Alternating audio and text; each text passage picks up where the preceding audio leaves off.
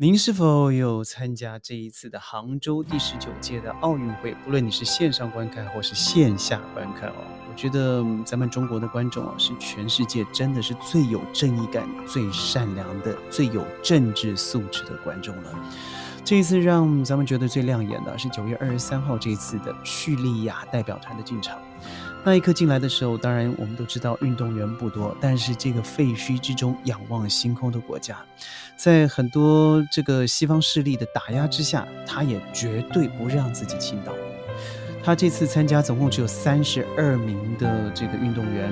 叙利亚的总统呢，巴沙尔夫妇起立，同时拿了手机开始拍摄，向运动员致敬。而所有的运动员呢，更是驻留在场边，离他们总统最接近的地方，用力的挥舞着国旗。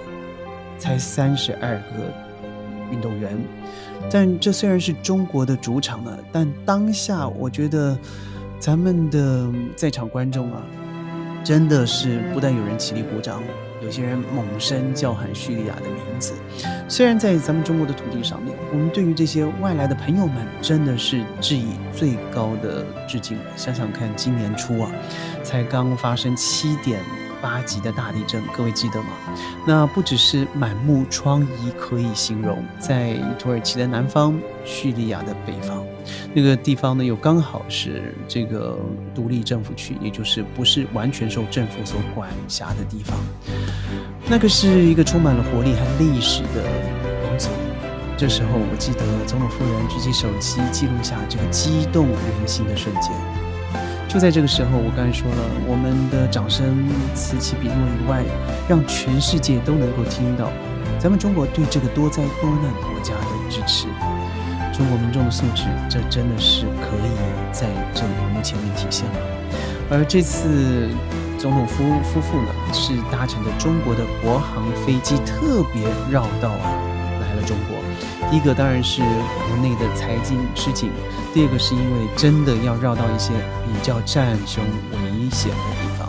他经历了约旦、沙特、巴基斯坦，都是中国最友好的国家，最后抵达了杭州。中国的国航护航呢，绝对是安全。想想看，过去叙利亚十二年的大战，巴沙尔一共去过五个国家而已。亚运会给中国和叙利亚之间有更大的友情的舞台。我当下想起了哦，让他这个叙利亚这个国家哦重返国际的大家庭，那是一个多么不容易的机会。在杭州，他们夫妇参加了寺庙的祭典，零距离的和中国的游客接近。中国游客我觉得有点夸张，用双手抚摸了非常有气质、漂亮的这个总统夫人，说：“哇，您真漂亮啊！”而这个被誉为东方的戴安娜是一个高知家庭，她回答的是：“哇。”国家才真的漂亮呢，没有任何这种高姿态，她也不戴头巾出现在大众视野里。她还推动了国家立法，允许叙利亚的妇女自由允许要不要戴头巾，自由的选择和谁谈恋爱。因为他先生呢，就是相濡以沫多年，呃，打败过炎症、癌症，呃，同时呢，也是自由恋爱的。他经历了生与死，仍然可以谈笑的面对生活。说到这个国家，我觉得各位都知道，美利国把长袖长臂外交深入了这个中东区域以后，真的过去的四十五年从来没有安静的时刻。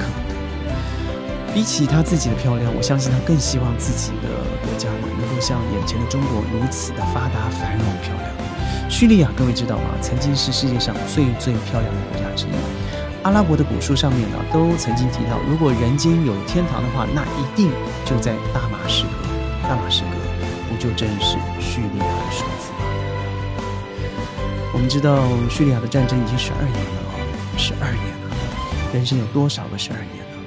就在发生这个叙利亚土耳其七点八级的地震的时候，那就相对于呢，在叙利亚这个废墟之上，再投掷了两百五十一颗原子弹。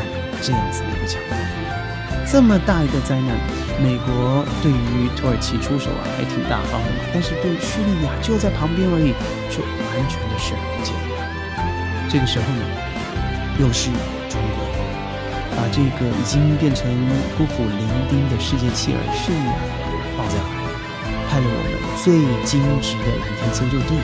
在第一时间告诉他：“兄弟，你别哭，咱们来帮你重建。看看一百年前，咱们也是这样走过来的。中国捐了七千万的物资，是世界的第一名，还派了救援队、医疗队，在第一时间抵达了叙利亚。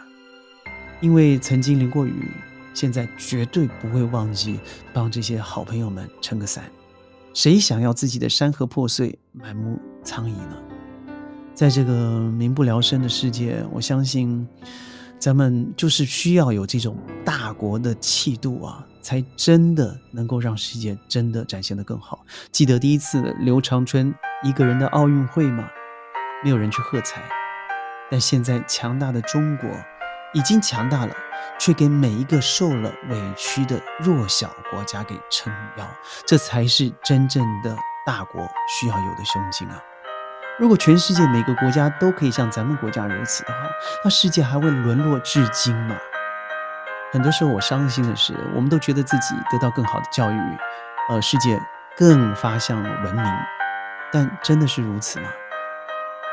不如反求诸己吧。虽然我们常说可怜之人必有可恨之处，但是那些你拥有自身力量，你没有施予慈和爱，反而是以自己的手大法的把人家吃干抹净，诸如您知道的美丽国，你真的让世界带来更好、更繁荣的未来吗？这一次的第十九届杭州的亚运会现在还在还在进行当中，Sheldon 和沙世界的团队呢，愿祝一切的选手真的勇夺金牌。但是真的啊，参加了就等于已经获奖了，让这个运动会好好的落下一个落幕，让世界往前走一下，看到咱们中国的强，同时让和平早日来临。我是 Sheldon 沙世界，我们下次云端见，拜拜。